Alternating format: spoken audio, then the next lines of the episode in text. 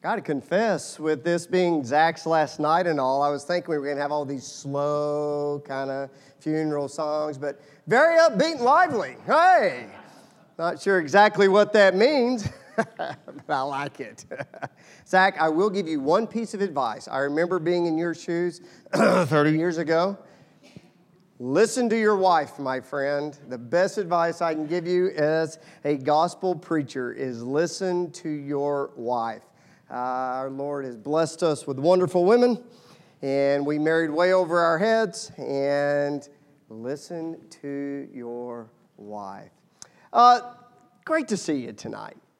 I, uh, I got to confess, this week has gone by very fast for me. I don't know if it has for you, but it has gone by very quickly for me. And I just love this family in Christ. There is a wonderful spirit here. There is an energy.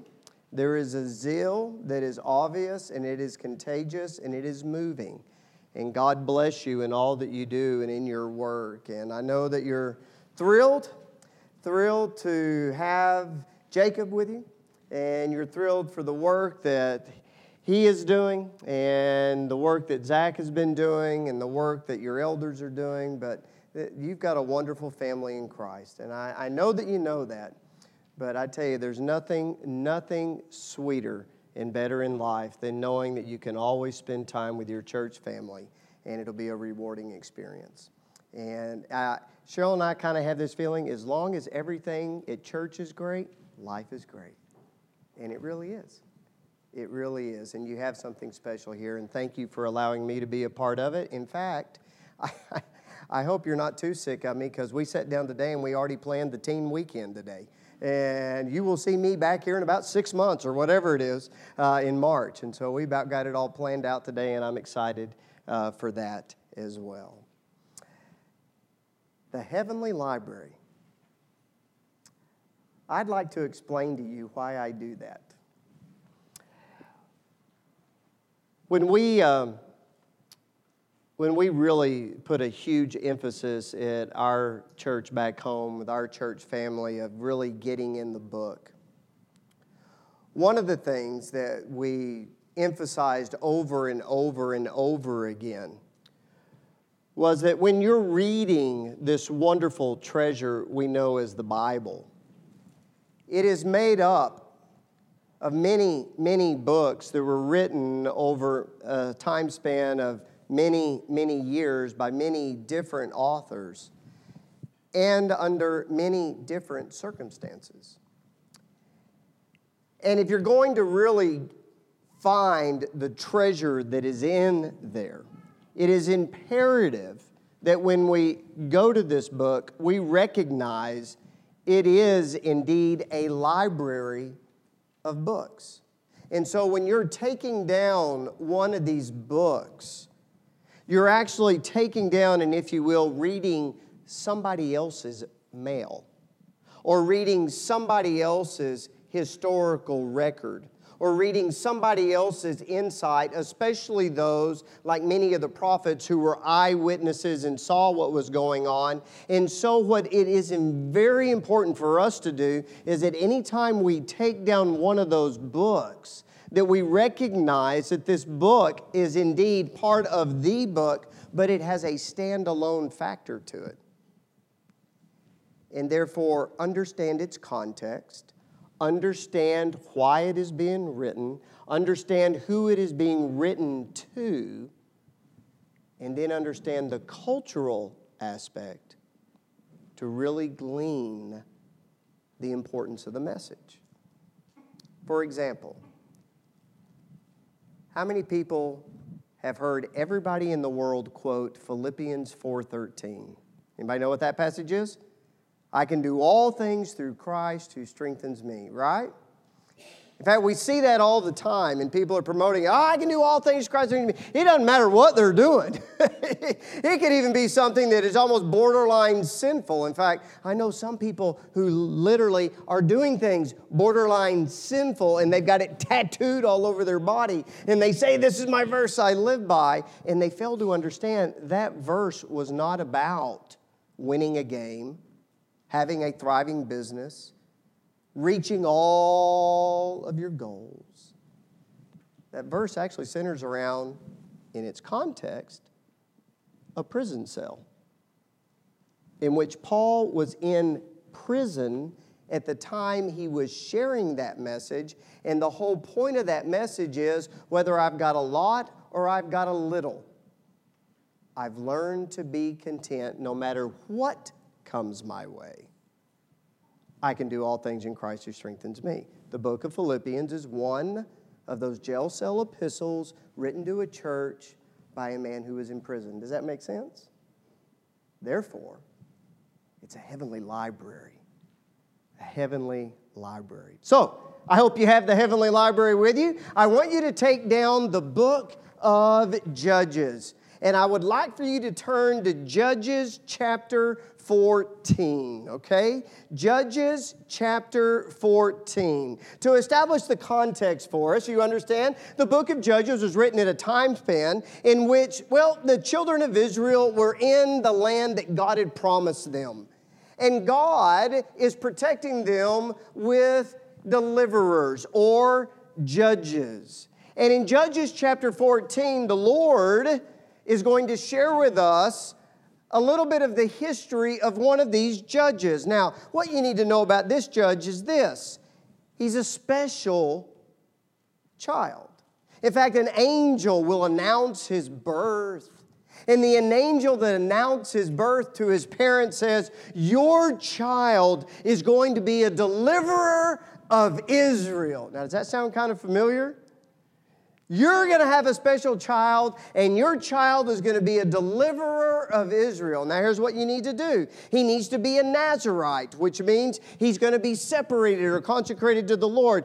Don't cut his hair. And his parents are overwhelmed, overjoyed. They're amazed. They apparently couldn't have children, and now not only are they going to have a child, they're going to have a son. And not only are they going to have a son, but he's going to be a special son. It, have you ever met a parent that didn't think their child was just special? By the way. You know? But these parents can say, yes, an angel actually told us that. Our boy is going to be special, and he would be larger than life. He'll kill a lion with his bare hands. He'll carry off the gates of a city on his shoulder. He'll catch foxes and he'll tie their tails together and put torches in them to let them loose in the enemy fields. And at the end of his life, he will come back like a redeemed hero and simply with his brute strength will push apart the pillars of a massive pagan temple and take out thousands of the enemy. Somebody this special needs a special name. So, you know what they named him? Sunlight. Yeah, that's what Samson means. Sunlight. I, will just throw out there to you. He probably got called Sunny a lot when he's on the playground, punched too many kids out, and that's why he had a bad attitude. No, seriously. Somebody that grand needs a grand name. So his parents called him Samson. Judges chapter 14, verse 1. Samson went down to Timnah. And at Timnah, he saw one of the daughter of the Philistines, and he came up and he told his father and his mother, I saw one of the daughters of the Philistines at Timnah. Now get her for me as a wife. But his father and his mother said to him, Is there not a woman among the daughters of your relatives or, or among all of our people that you must go and take a wife from the uncircumcised Philistines? But Samson said to his father, Get her for me, for she is right in my eyes. I, I don't know about you, I want to stop right there, but does Samson almost sound like a modern day beer commercial? Woman, pretty, get her for me. Hey, can you imagine what his parents were going through? Wow, we're going to have this great son. He's going to be a redeemer of Israel. He's going to be a special child. And what's the very first thing he does when he gets out on his own? He, he, he robs us he robs us of that wonderful opportunity that all parents look forward to, and that is seeing the union of their child with another godly person. Instead, Samson says, You know what? You know what I like in women? Looks. Looks. Long as she looks good, that's all I need. I want you to think about that. Who dates like that? Not only does he defy his parents, he's certainly not looking for virtue in a woman at all. In fact, Proverbs 28 24 reminds us that whoever robs his father and mother and says it's not a transgression, he's a companion of a destroyer. And Samson certainly robbing his parents of joy. But I want you to especially remember this proverb, Proverbs 28 22. A man with an evil eye hastens after riches and does not consider the poverty that will come upon him. Before we continue reading, quick observation. Is Samson just a little bit out of control? Just, just a little out of control? We read on, I'll begin now in verse 5. It says, Then Samson went down with his father and his mother to Timnah. And they came to the vineyards of Timnah, and behold, a young lion came toward him roaring. And the Spirit of the Lord rushed upon him, and although he had nothing in his hand, he tore the lion in pieces as one tears a young goat. But he did not tell his father or his mother what he had done. Then he went down and he talked with the woman, and she was right in Samson's eyes. And after some days, he returned to take her, and he turned aside, and he, he saw the carcass of the lion, and behold, there was a swarm of bees in the body of the lion and honey. And he scraped it out with his hands, and he went on eating as he went. And he came to his father and his mother, and he gave some to them, and they ate. But he did not tell them that he had scraped the honey from the carcass of the lion. Uh, the first thing we noticed about Samson is the way that he woos women, and certainly that continues here. But not only does he have a demand for instant gratification, get her for me now, now you notice he's delighting in something that's forbidden. It may not seem like a big deal to us. What's the big deal with eating honey? Well, well I don't understand. Well, he's, he's a Nazarite, he's been separated to God. And, and, and not only just because he's been consecrated or separated to God by his Nazarite vow, but a body that is dead is unclean. Even under any Jewish circumstance in which a person is trying to be right in the eyes of the Lord, you don't go and touch what is unclean. And not only has he touched it, he's eating from it. And not only does he eat from it, he takes it to his parents and encourages them to do the same. See, as it says in Proverbs 9, verse 7, to the scoffer, Stolen water is sweet, and bread eaten in secret is pleasant. You, you really kind of get the sense that what makes this so much fun and exciting for Samson is that it's wrong, it's untraditional. But Samson kind of takes it to another level when he includes his parents in it. Now, let's just bear in mind, his parents are already bending farther than they want to bend in allowing him to marry this woman, and now he is bringing them into his own sinfulness by eating of the honey. Proverbs 19 26.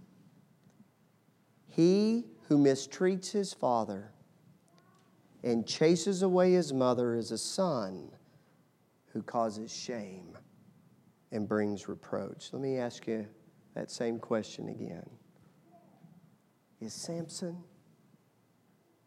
is Samson just a little out of control? Uh, what's interesting, he's going to go down and he's going to marry this woman, and maybe Samson is trying to prove to everybody he's more than just muscle, that he's got a little brains to go with that bra, and he comes up with this riddle, you know, and the riddle's centered around that lion, and he, he kind of smarts off to all these new Philistine friends of his and says, Hey, let's see if you can solve this riddle. I bet you can't solve this riddle, blah, blah, you can't solve this riddle. And, and they couldn't solve it. So what do they do? They, they go to his wife now, please note, we're not talking about Delilah. We ain't got to that story yet.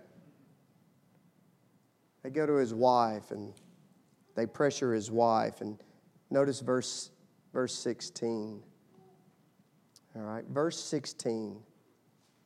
And Samson's wife wept over him. Well, this is a great honeymoon, isn't it? Hadn't even been married a week and she's already crying.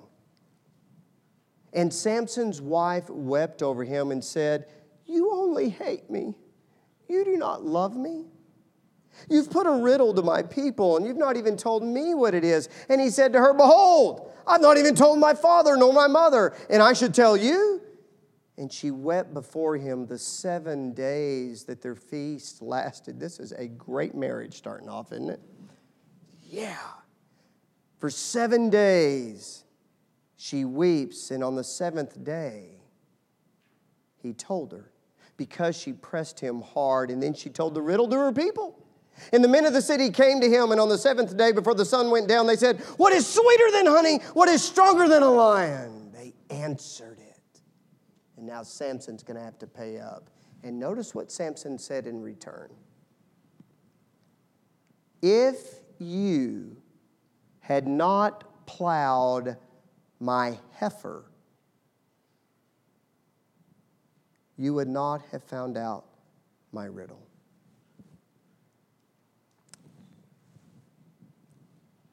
I don't pretend to be a Hebrew scholar. But I'm going to assume that even back in the days of the Hebrews and the time of the judges, that to call your wife a cow is not a good thing. If you had not plowed my heifer, not only does Samson get angry that they've answered the riddle, he gets angry with this new wife that he had to have. This wife that he said, She looks so good to me. Get her for me. And before the week is over, they're divorced, separated. And he gives her away to the best man, if you will, or the first man at the wedding. Remember that proverb, Proverbs 28 22? He who hastens after riches, poverty will come upon him. Did it not happen to Samson? Now, here's what's interesting about the life of Samson. We know we ain't got to the Delilah debacle. We haven't got to the other times where he shows his angry and gets out of control. But what is definitely clear from right here in just the very beginning of what we see of this man, that when it comes to a little tears, when it comes to a little misfortune, when it comes to a little feelings, when it comes to a little bit of discomfort, when it comes to just a little bit of want, he can't control himself. He lives with the idea that I want pleasure and I want it now. And what you actually see in Samson, and this is something that you really see throughout the time period of the judges, is this this little fact about the people in that day and age. Everyone did what was right in their own eyes. And with Samson, with Samson, we're talking about a man whom God has given an unbelievable birth, whom God has given unbelievable strength, whom God has given an unbelievable mission. You know what you could really say about Samson? He is the total opposite of another character that we studied just a couple of nights ago, Joseph. Joseph had nothing special with his birth. Joseph had nothing special with his family. Joseph had nothing special with his physical abilities. Joseph had nothing at all. But yet, the man who has everything Inwardly, he has nothing because he has no self control. Our fifth rule of the spiritual road, and it's epitomized in the life of Samson clearly in a negative way, is this rule I, I must lead a disciplined life. Proverbs 25, 28 reminds all of us that a man without self control is like a city broken into and left without walls. Now, now, let's just be honest for a moment. Let's just slow down for a moment. I know that I've just been kind of going off here on Samson, but let's psychoanalyze this for just a moment. What happened to him? You, you ever done that with somebody that you've seen kind of, whoa, they just took a big turn, or wow, they seem to have great parents, or wow, everything was working for them, and whoa, what happened? Well, let's psychoanalyze maybe Samson for just a moment. Was it his parents' fault? Well, maybe. they thought their child was special. Yeah, anybody, those of you who are teachers, isn't it wonderful when the very first thing you hear from parents when they introduce their child, my child is special? Really? Really? Oh, yeah, he can already speak three or four different languages. He's a whiz at math. Now, now you're going to have to understand he has a few peculiar things every now and then, but that's just because he's so smart. Really? Really? Who doesn't think their child is the greatest? Actually, my dad didn't. That's a, do something great and I'll praise him, but I didn't do anything. You know, like, and I'll have to confess, when my kids graduated from high school and everybody gives them all those gifts, I said, "You do realize all those gifts were given to you because you did what you were supposed to do. You haven't really earned anything. Go out and earn it now." Go make a living and bring it back and give it to your dad. Your dad's hungry. No, but think about it. Could it have been his parents' fault that they maybe gave in to him? Proverbs 13 24 reminds us whoever spares the rod hates his son, but he who loves him is diligent to discipline. Maybe, maybe Samson was just too big to spank.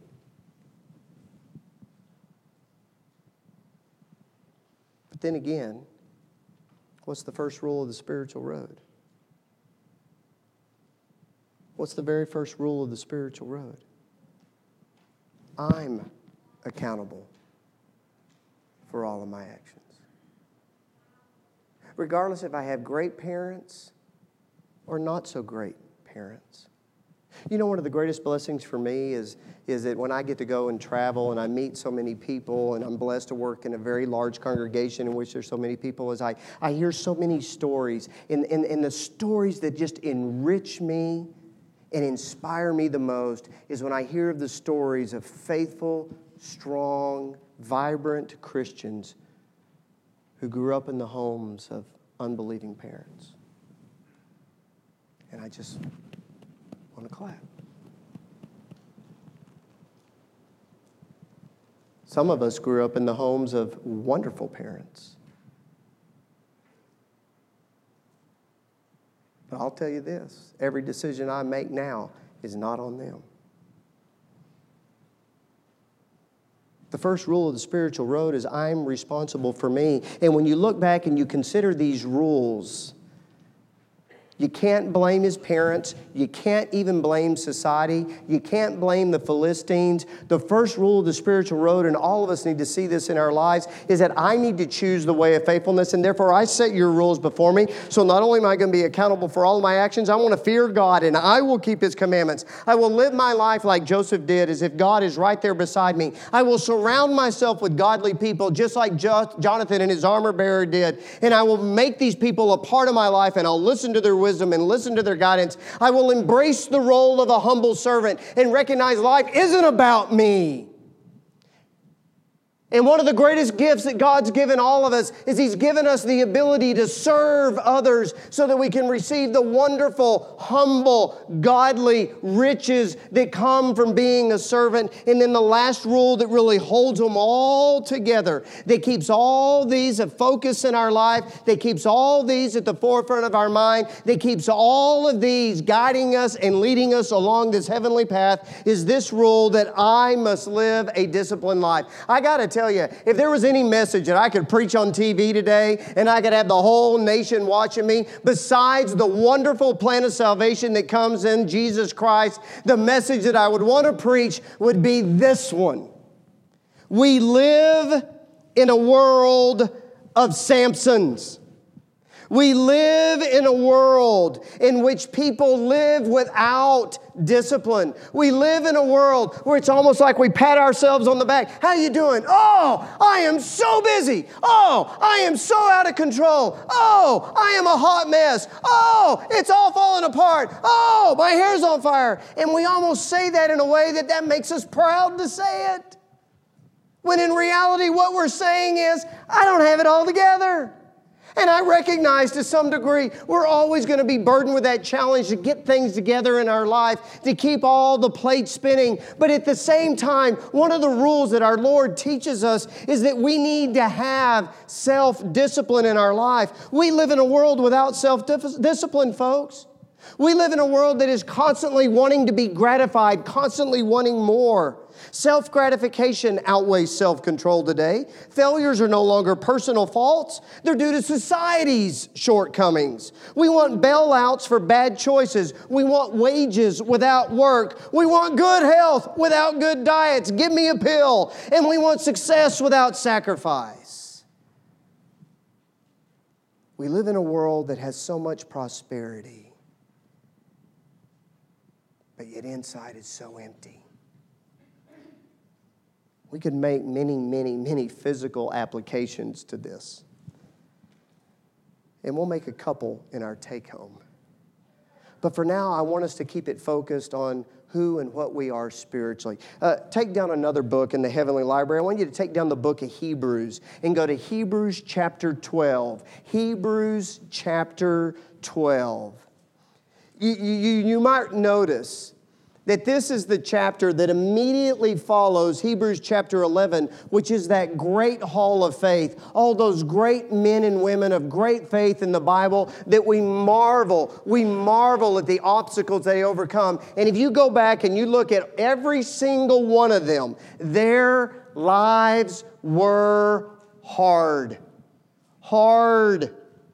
Their lives had great challenge and they had to discipline themselves. In fact, they had to discipline themselves so much. The Hebrew writer tells us in Hebrews 11, 13 through 16 that every single one of them, every single one of them had the opportunity to go back to their life before the Lord. They had the opportunity to go back to that life that they once had. They had the opportunity to return, every single one of them. But they looked to the city whose builder and maker was God. They looked to a city that was not built with man's hands. And some of them, because of that choice, would give up great earthly riches. Uh, M- Moses marvels me. I just, can you imagine? Can you imagine being Moses? Anybody here have a grandparent? Anybody have a grandparent? Let me say it like this Any of you parents, have you sent your kids home to their grandparents? Yes. And when they get back to your house where you used to grow up, now it's a grandparent house, you'll notice your kids are eating Cocoa Pebbles for breakfast. You never got sugary cereal for breakfast. And not only do they have Cocoa Pebbles for breakfast, they are eating it with chocolate milk and a Coke. Whoa! Gran and Grandnana are great. They're great. They're great. And I was like, You're killing you with sugar. They are not the same parents I had growing up. What has happened to them? And they say, We're grandparents now. Imagine you're Moses and you're the grandchild of Pharaoh. You ever thought about that? Pharaoh's your granddaddy. You know what it says in Hebrews 11? He gave up all those riches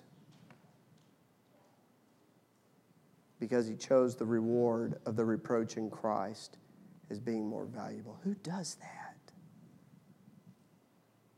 Someone who's spiritually disciplined. And so when you get to Hebrews chapter 12, when you get to Hebrews chapter 12, it should not surprise us that the Hebrew writer now focuses a lot of attention on discipline. Discipline, what does it actually mean? Well, discipline by definition can be instruction, it can be teaching or training, it, it, it can be to chasten, it can ex- uh, certainly be to educate or even to punish. And there's great value in discipline. And so from verse 3, from verse 3 through verse 11, the Hebrew writer implores us to see the great value of living a disciplined life. Follow along with me. I'll begin reading in verse 3. He's already encouraged us to keep our eyes fixed on Jesus, the author and the perfecter of our faith. And then he says this Consider him. Consider him who endured from sinners such hostility against himself, so that you may not grow weary or faint hearted. In your struggle against sin, you've not re- yet resisted to the point of shedding your blood, right? Would that be fair? In your struggle against sin, it hasn't cost you your life yet, right? Right. And have you forgotten the exhortation that addresses you as sons?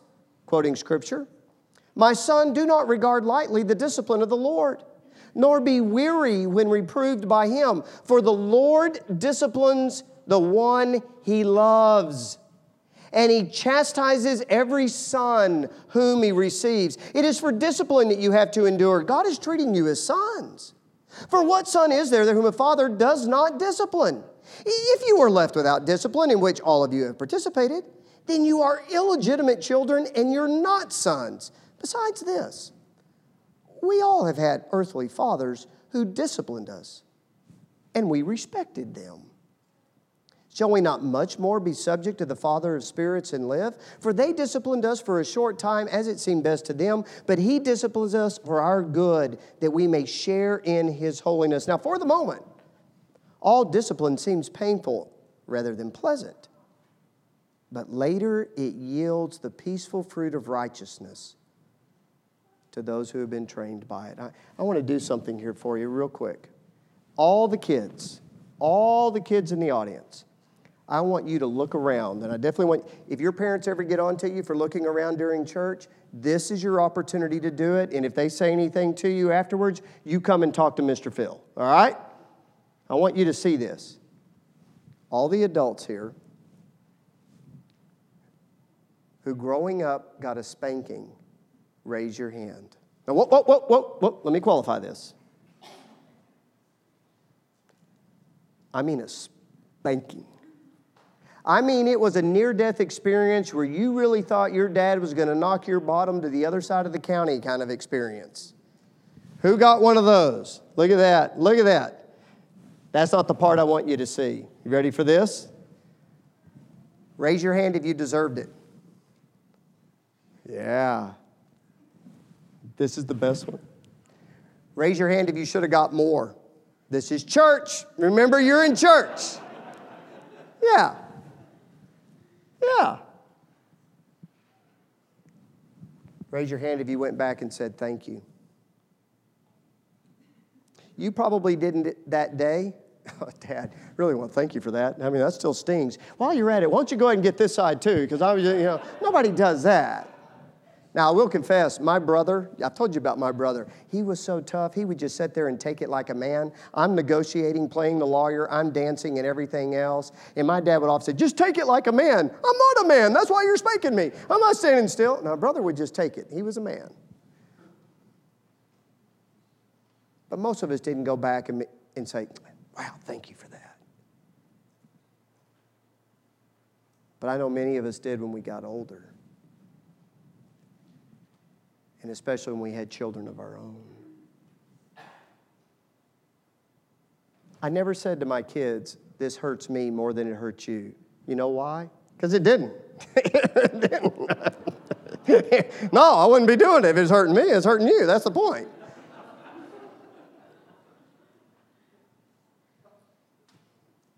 But I never did it because it was easy either.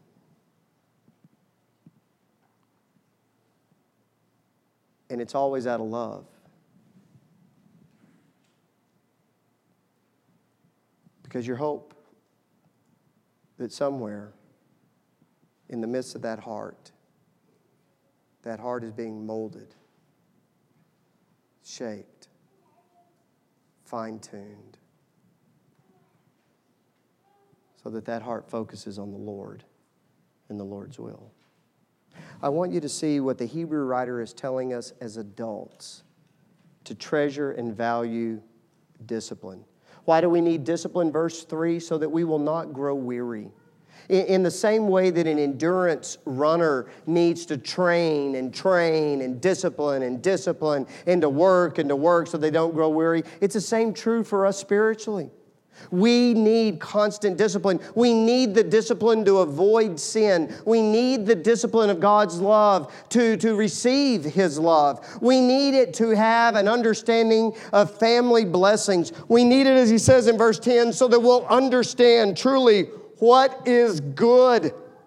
We need it so that we can share in His holiness.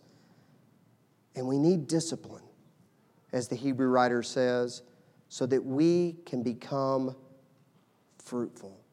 Please understand self discipline is not denying the inner drives and desires that are within us. Can I say that again? Self discipline is not denying the inner drives and desires within us but it is submitting them to the will and the timing of God. It's not total repression, but substitution. You see, Samson's mistake was not that he was attracted to girls.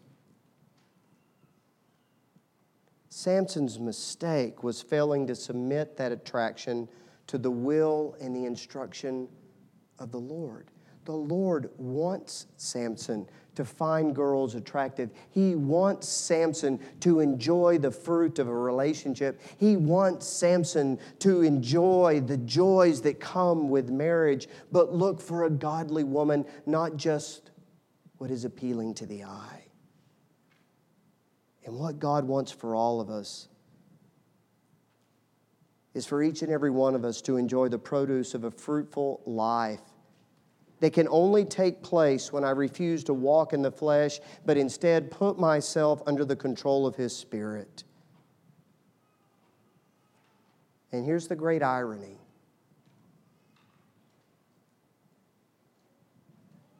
instant gratification rarely gratifies. Did you get that? Instant gratification. I, I don't care what it is. in, in a relationship, in an emotion, in a feeling, even in an appetite.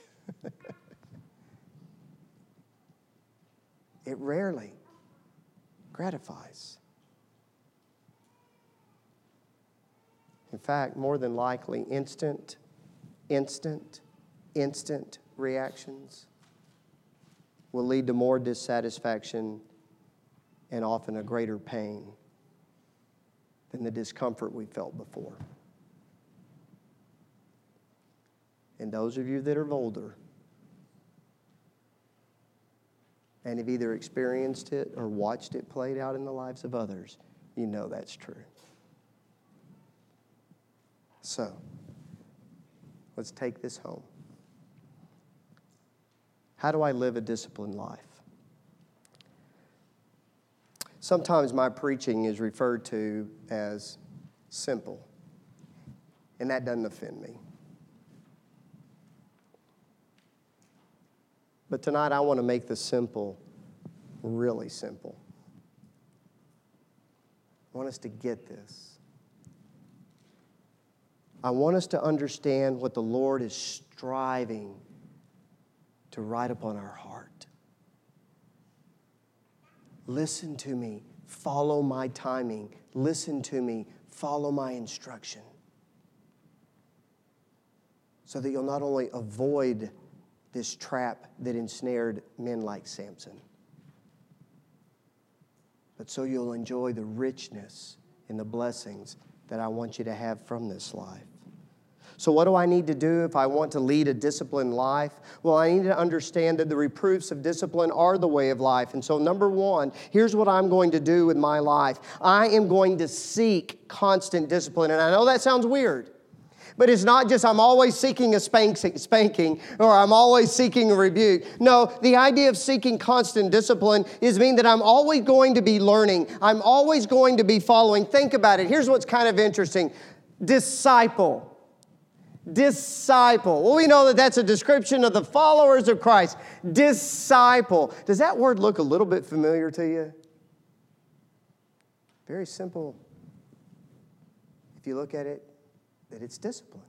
And isn't that what a follower of Christ is? Someone who has disciplined themselves to follow a certain path and in a certain way? The Bereans, the Bereans in Acts 17 are considered to be noble in fact, more noble minded than other Jewish brethren because why? Because they were willing to examine the scriptures daily. The very first church, what did they devote themselves to? That word devote in Acts 2, verse 42, is a very powerful word. It is the idea of constant focus, the idea of devotion and adherence. What did they devote themselves to? To the apostles' doctrine fellowship and the breaking of bread and prayer. I, I, I, want you to grasp and understand that one of the ways, one of the ways that the Lord disciplines us is that He surrounds us with so many godly people. He surrounds us, more importantly, with so many older godly people. Tom and Dot Moss, Lil and Buzz Brewer, Frank and Joyce Jamerson. John and Becky Haley. I, I know those names probably mean nothing to you, but they mean everything to me and Cheryl. They were the young families, young of heart families in Dothan with us. I say young relatively because they're actually the age I am now. Do y'all see me as young? Please say yes. Yeah. You know, probably not. But we hung out with them all the time. We even vacationed with them. And we listened to them.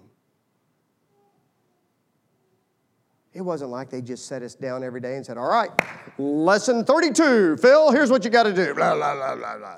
Now, Mr. Moss, by the way, did that. Did I tell you the story about being called an idiot? That was Mr. Moss. A few years later, he caught me and he did it again. You're an idiot. You're not treating your wife right.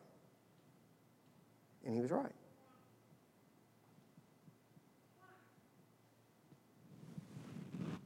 These older, wiser Christians are their own libraries filled with life knowledge Seek it, learn from it. In fact, Titus reminds us, in the, as Paul speaks to Titus, and, and Titus is reminding the, the, the brethren, you encourage the young men to be self controlled. And you'll notice also, not only to Titus, but to Timothy, he encourages the older to teach the younger. Proverbs 12, verse 1 Whoever loves discipline loves knowledge, but he who hates reproof is stupid.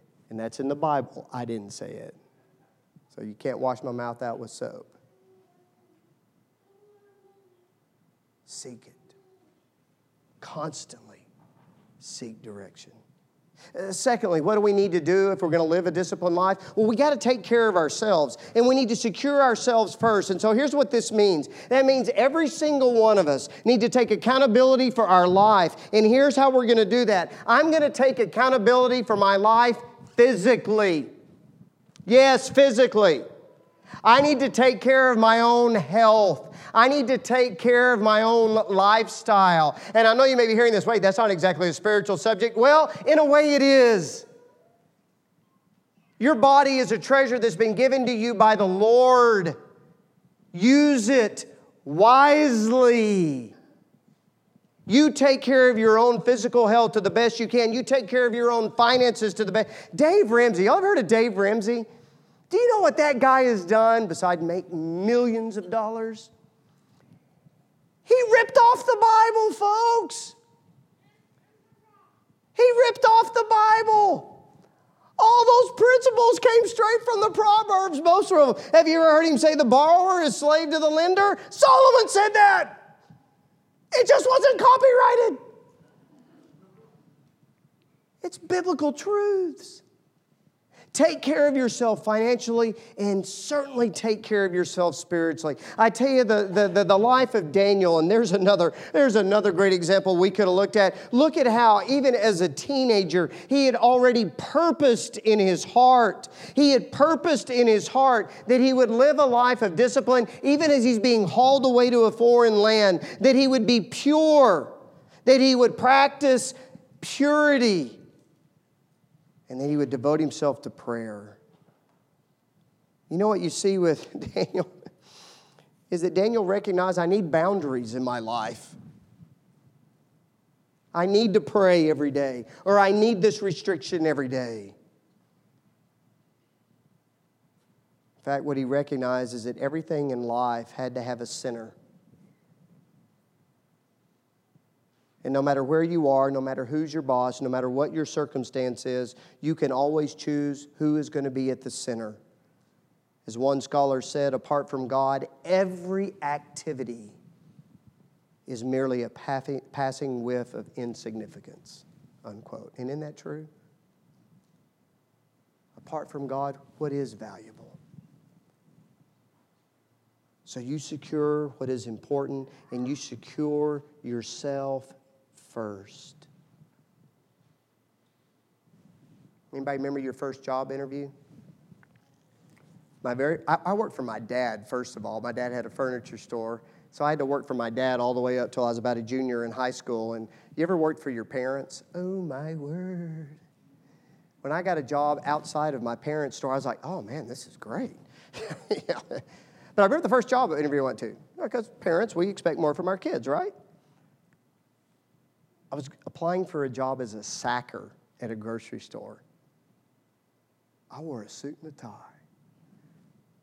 Had my shoes all polished. That was very important to my dad. I always had to polish my shoes. See, I'm, he's dead, but I'm afraid he's still looking. All right.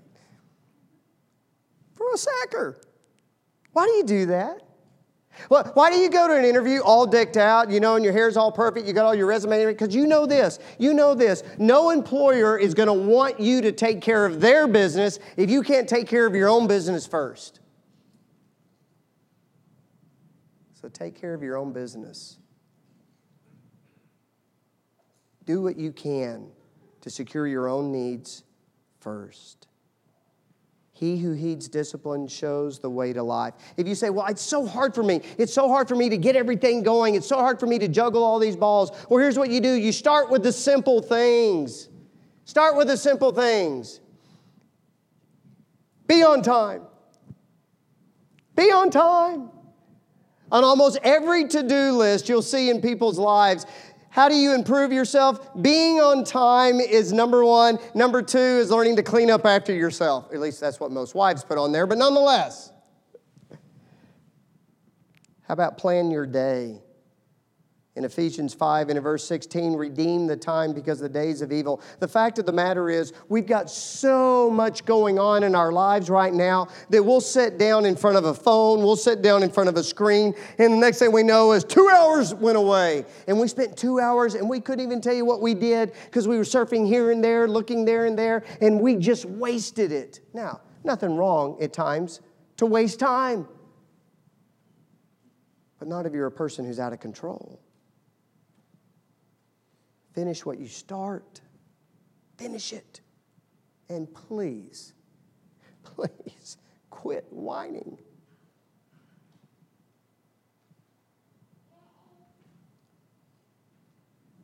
There's no honor in saying, I'm too busy.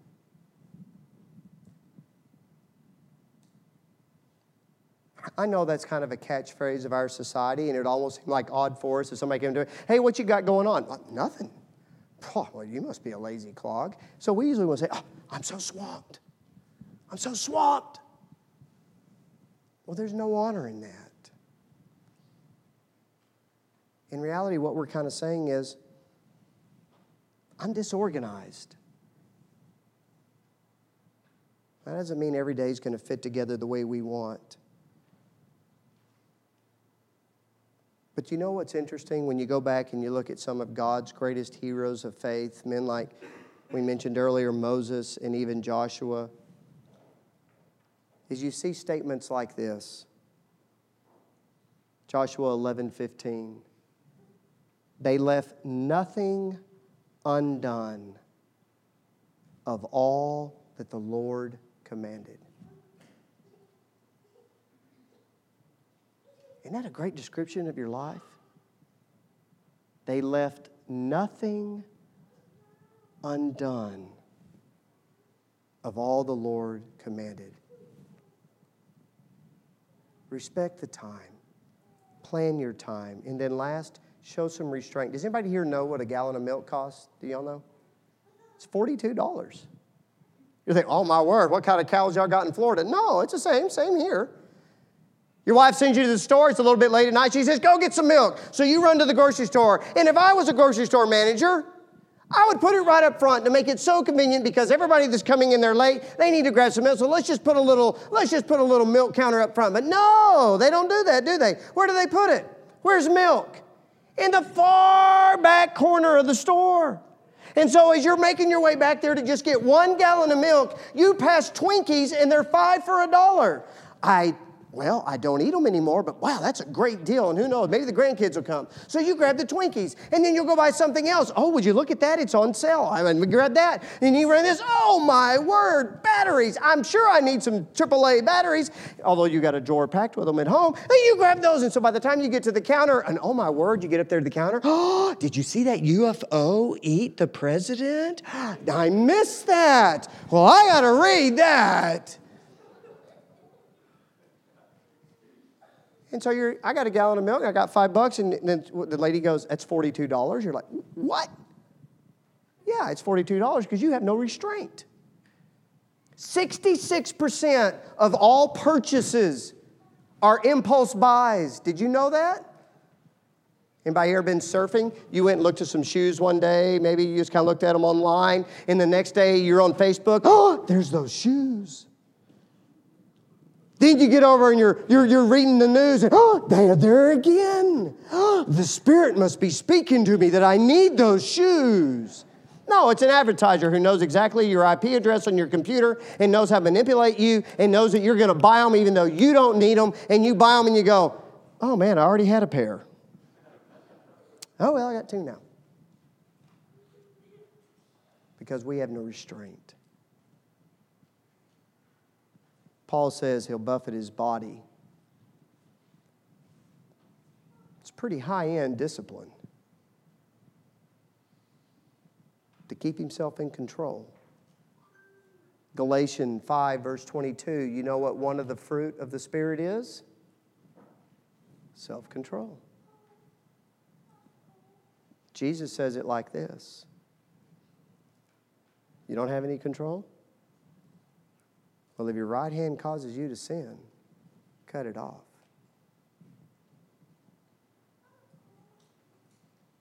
Cut it off.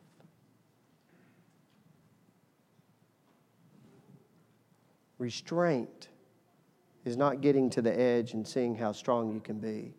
Restraint is recognizing your weakness and not even letting it be a problem to you.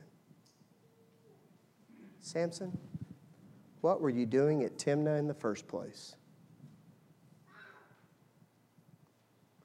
Why were you even looking over the fence into the neighbor's backyard? Why weren't you with all the women of Israel who love the Lord, who love his ways,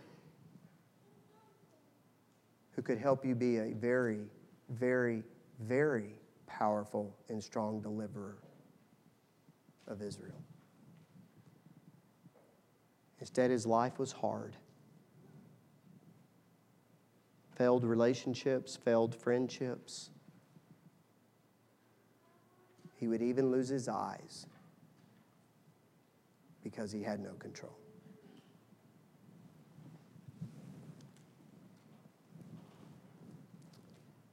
I told you there's some brethren that just make me clap. Mark Denton is one of them. It was over 45 years ago that he and his mother were in a car accident. You'll notice that in the picture, he's in a wheelchair. He's actually paralyzed from the chest down. He wasn't born that way. When he was five years old, that car accident with his mom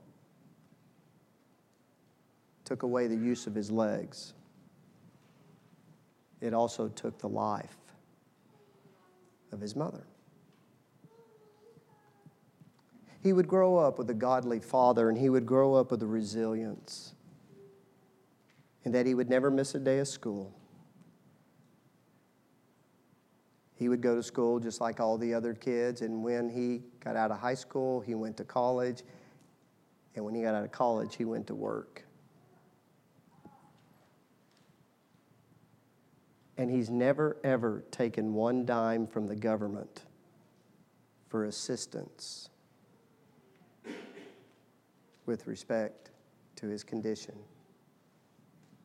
He actually works for the government, works for NASA. He's done it for many years. And unfortunately, due to his condition, he's had to have a portion of his legs amputated. He spends much of his days in a bed, working from home, constantly moving, constantly drinking water so he doesn't get kidney infections and all the other complications that come with paralysis. He's one of the guys that I clap when he comes into the building. He actually goes to church in Harvest, Alabama, because he's always going to be there, driving himself to the assembly. And he is the happiest, happiest person you could ever be around. Mark, what's your secret? He said, discipline. It's the key to prevention.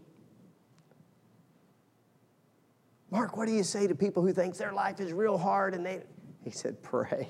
Would you just pray and recognize how many blessings you have and recognize we're actually nothing without him?"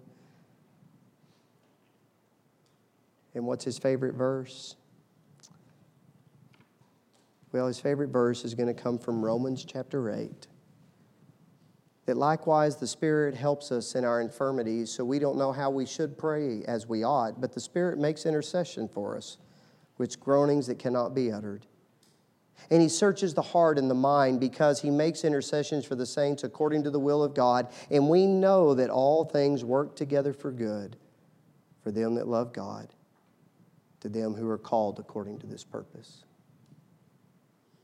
And Mark will tell you, I've got the best life. because he follows the rules of the spiritual road. Folks, that's wealth, that's peace that you can never buy, you can never earn. You can only choose to receive it by the grace of God. And praise God by His grace. He's given us His Son his son to lead us home. And his son reminds us that it's, it's not an easy path, for broad is the way that leads to destruction, but narrow is the way that leads to life. And yet there may be few who find it, but notice this they find it. They find it. When they take the hand of their Savior and walk the spiritual road tonight. You need peace, you need joy. Do you maybe need a little discipline? Your Savior is waiting. Your Savior is waiting. Won't you choose to come home? And if we can help you in any way, do that tonight. Won't you come while we stand and sing?